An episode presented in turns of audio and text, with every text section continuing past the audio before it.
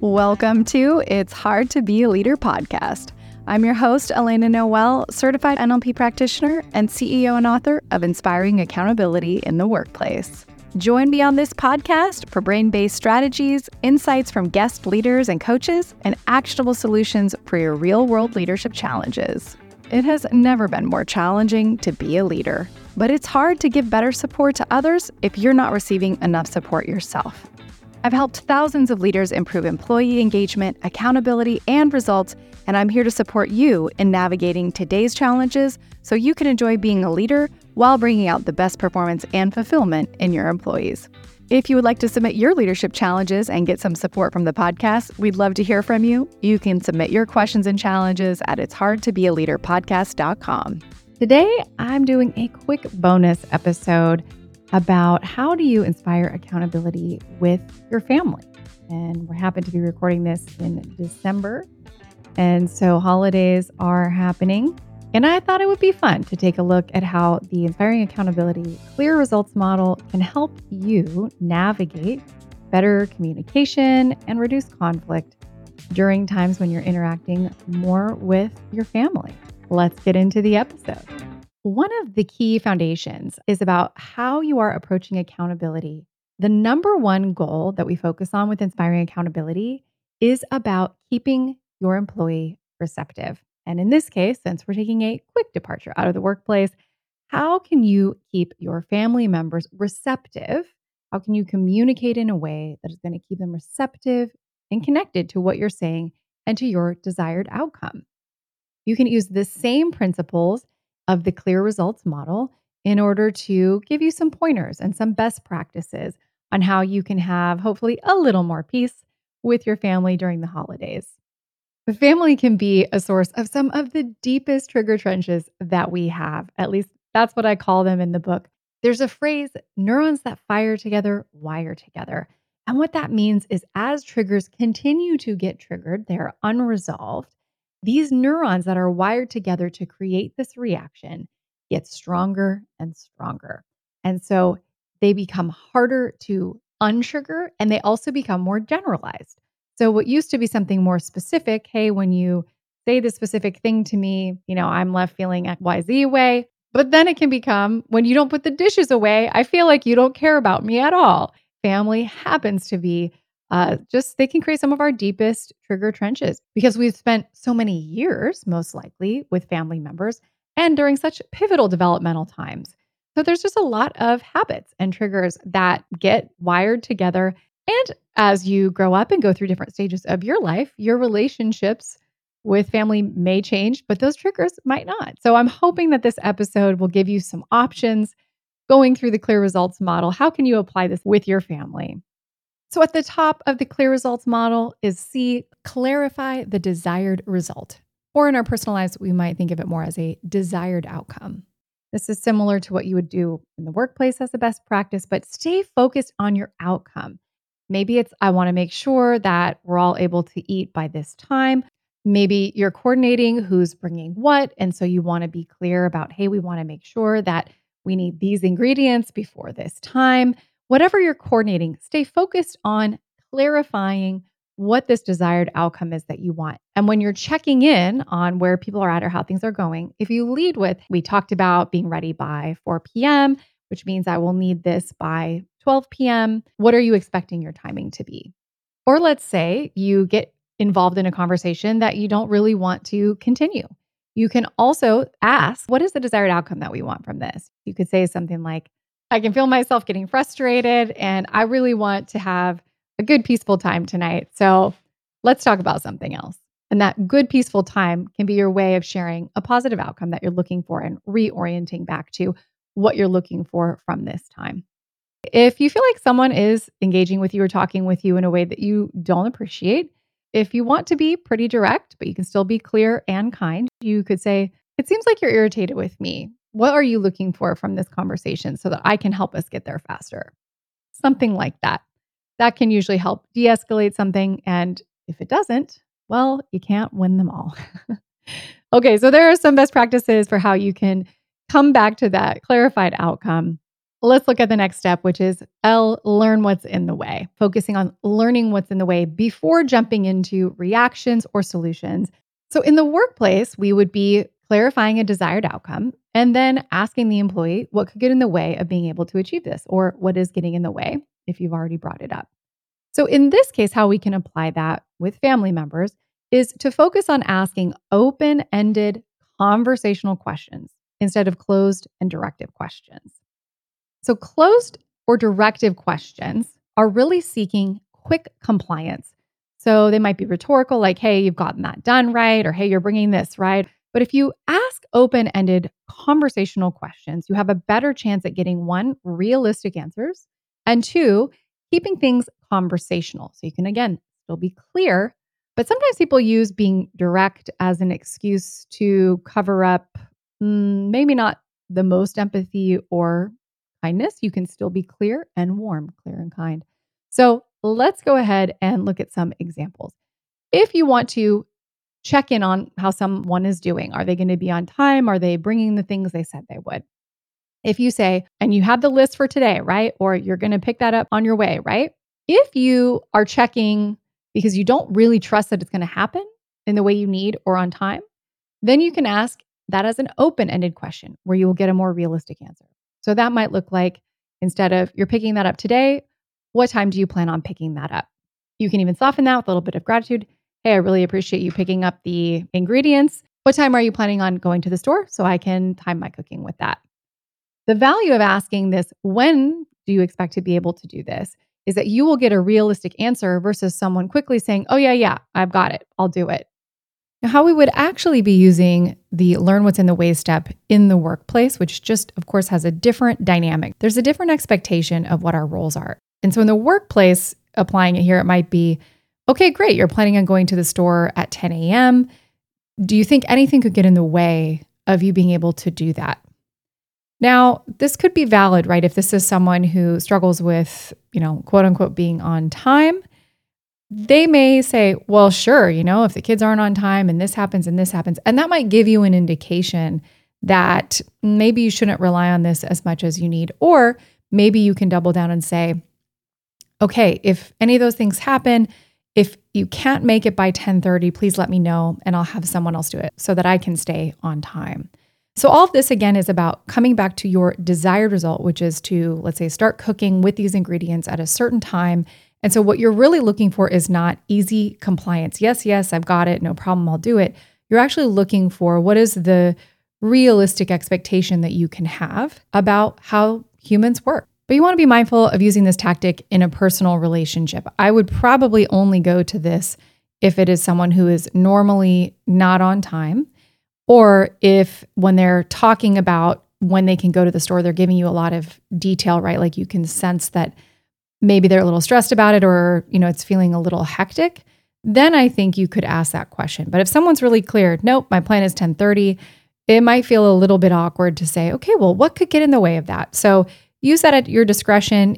I would say it's a better fit for the workplace setting, but there may be times if you're reading into the conversation that it can be a useful strategy here. Another communication best practice that helps people stay receptive is replacing the we need to, we should, or we must, and changing that directive language into clear preferences for you, because that is what we're talking about, right? We are all having these preferences. So that would sound like, I'd prefer that we do this. I'd prefer that we eat at this time. What do you think? Or I'd like to make that without this ingredient. What do you think? Would you be open to that? What could we do instead? So if you share your preference, you share your perspective and then ask for theirs, that is much more effective than coming from, we need to do this, we should do this, we must do this. That can make people feel a little more defensive if they don't agree. So you want to make space for understanding, for learning what might be in their way, or in this case, learning what their perspective is so that you can share yours and collaborate, ideally, toward hopefully a shared outcome or figuring out how you can at least work toward getting your desired result met. And if you have a contentious relationship with someone that might be at a family gathering, if that conversation is going in a space you don't want, you could always ask the open ended question of, I'm not sure if I'm taking what you said in the way you mean it. So, what response do you expect me to have when you say that? That's a little bit, let's say, mm, advanced and not always necessary, but it might help you feel a little more empowered if you're engaged in a conversation and you don't appreciate the way that you're being talked to. You want to approach that again, trying to keep them receptive uh, without being too confrontational. You want to leave them room to be able to win, uh, but also being clear about what does and doesn't work for you and sticking to that perception language, what you're perceiving, what you're experiencing, and then asking that open ended question and looking for a genuine response. That's how we can look to try to connect, communicate, collaborate instead of shut off with walls. Sometimes you need to do that, but this is a possible step before that. And one bonus tip in terms of keeping family members or anyone receptive is don't ask why. Why is an accusation in any language. That is a quote from Chris Voss, who wrote Never Split the Difference, a book on negotiating. So, why is an accusation in any language? So, why did you do that? Why didn't you say that? Why, why, why? No, no, no. Not if you want to keep people receptive. Instead, you can replace that with some version of what got in the way. So you can restate that desired result. I thought that we were meeting at three. What got in the way of that? Or if it's something it's too late, it could be starting with that clear result. I thought I said that I was allergic to this ingredient. What can we do next time to make sure that we don't include that? I'm pulling up examples because I don't have anything super specific.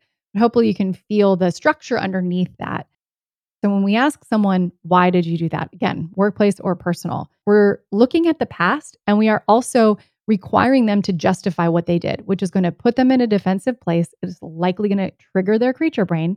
And once they are not receptive, we cannot create a more meaningful plan for next time, which means we're not getting closer to an eventual desired result. So what you want to do is seek to understand first and then say, next year, you know, what can we do to make sure that and then you can state your desired outcome. So, the next step of the clear results model is explore what's possible. So, what does that look like when it comes to family?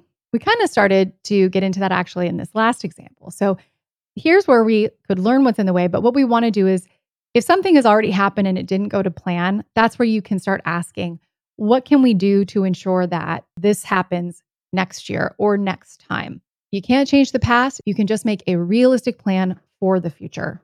So when things go wrong, you can learn what's in the way. If you can do it non confrontationally, as we just talked about, or sometimes you can simply just skip to, ugh, you know, I'm really disappointed. I thought this was going to happen. Again, that's your perception language.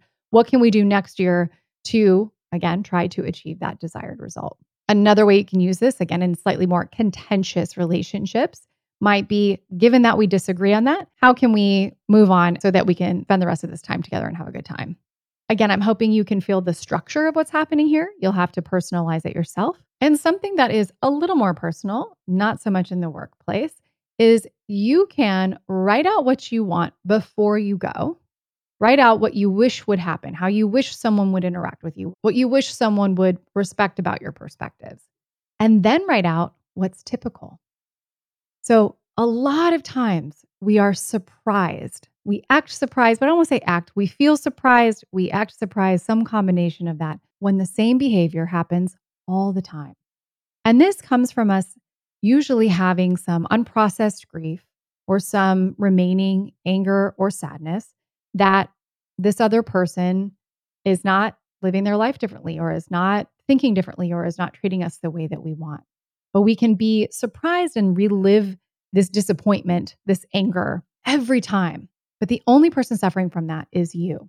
The best predictor of future behavior is the most recent behavior, unless some learning has interrupted that, which can be the case in the workplace using the clear results model, but is less likely the case in our personal relationships. So the best predictor of future behavior is the most recent behavior. And so this exercise of here's what I want, and I maybe always go to this person hoping I get a different reaction or whatnot and then write what is typical. And then when you're working with your desired outcome, really, and reality, so what is typical, then you on your own can get ready to create some asks of what would help bridge those. So instead of you reliving the disappointment or frustration of what probably you could expect, you can turn that into some asks that might help start to bridge those. But if you're not asking, you're probably not going to get anything differently. And then you could actually use the clear results model again in a more personal way to understand hey, is there a desired outcome we can agree on with how we want to interact, let's say, at this get together? And okay, great. I know what I can do. Here's something that I could do. Then you can explore your version of what could get in the way. Let's talk about each of us. Here's what might get in my way. I know that when this topic comes up, I can get triggered and defensive. So maybe we could just skip that topic. What about for you? What could get in the way for you of us keeping this agreement?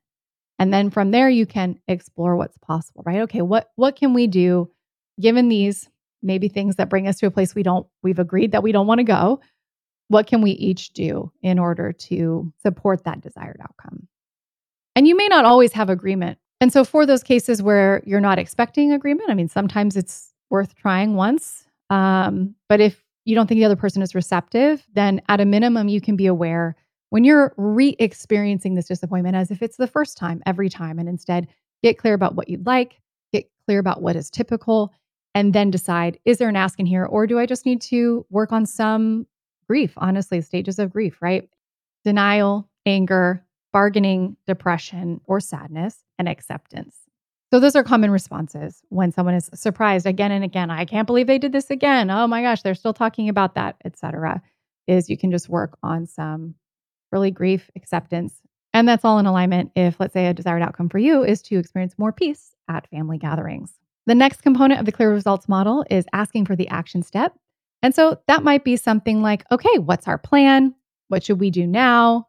So that might be just asking questions that move towards some type of decision or clear action. So, okay, great. What is our plan? What is your role? What is mine? What should we do now?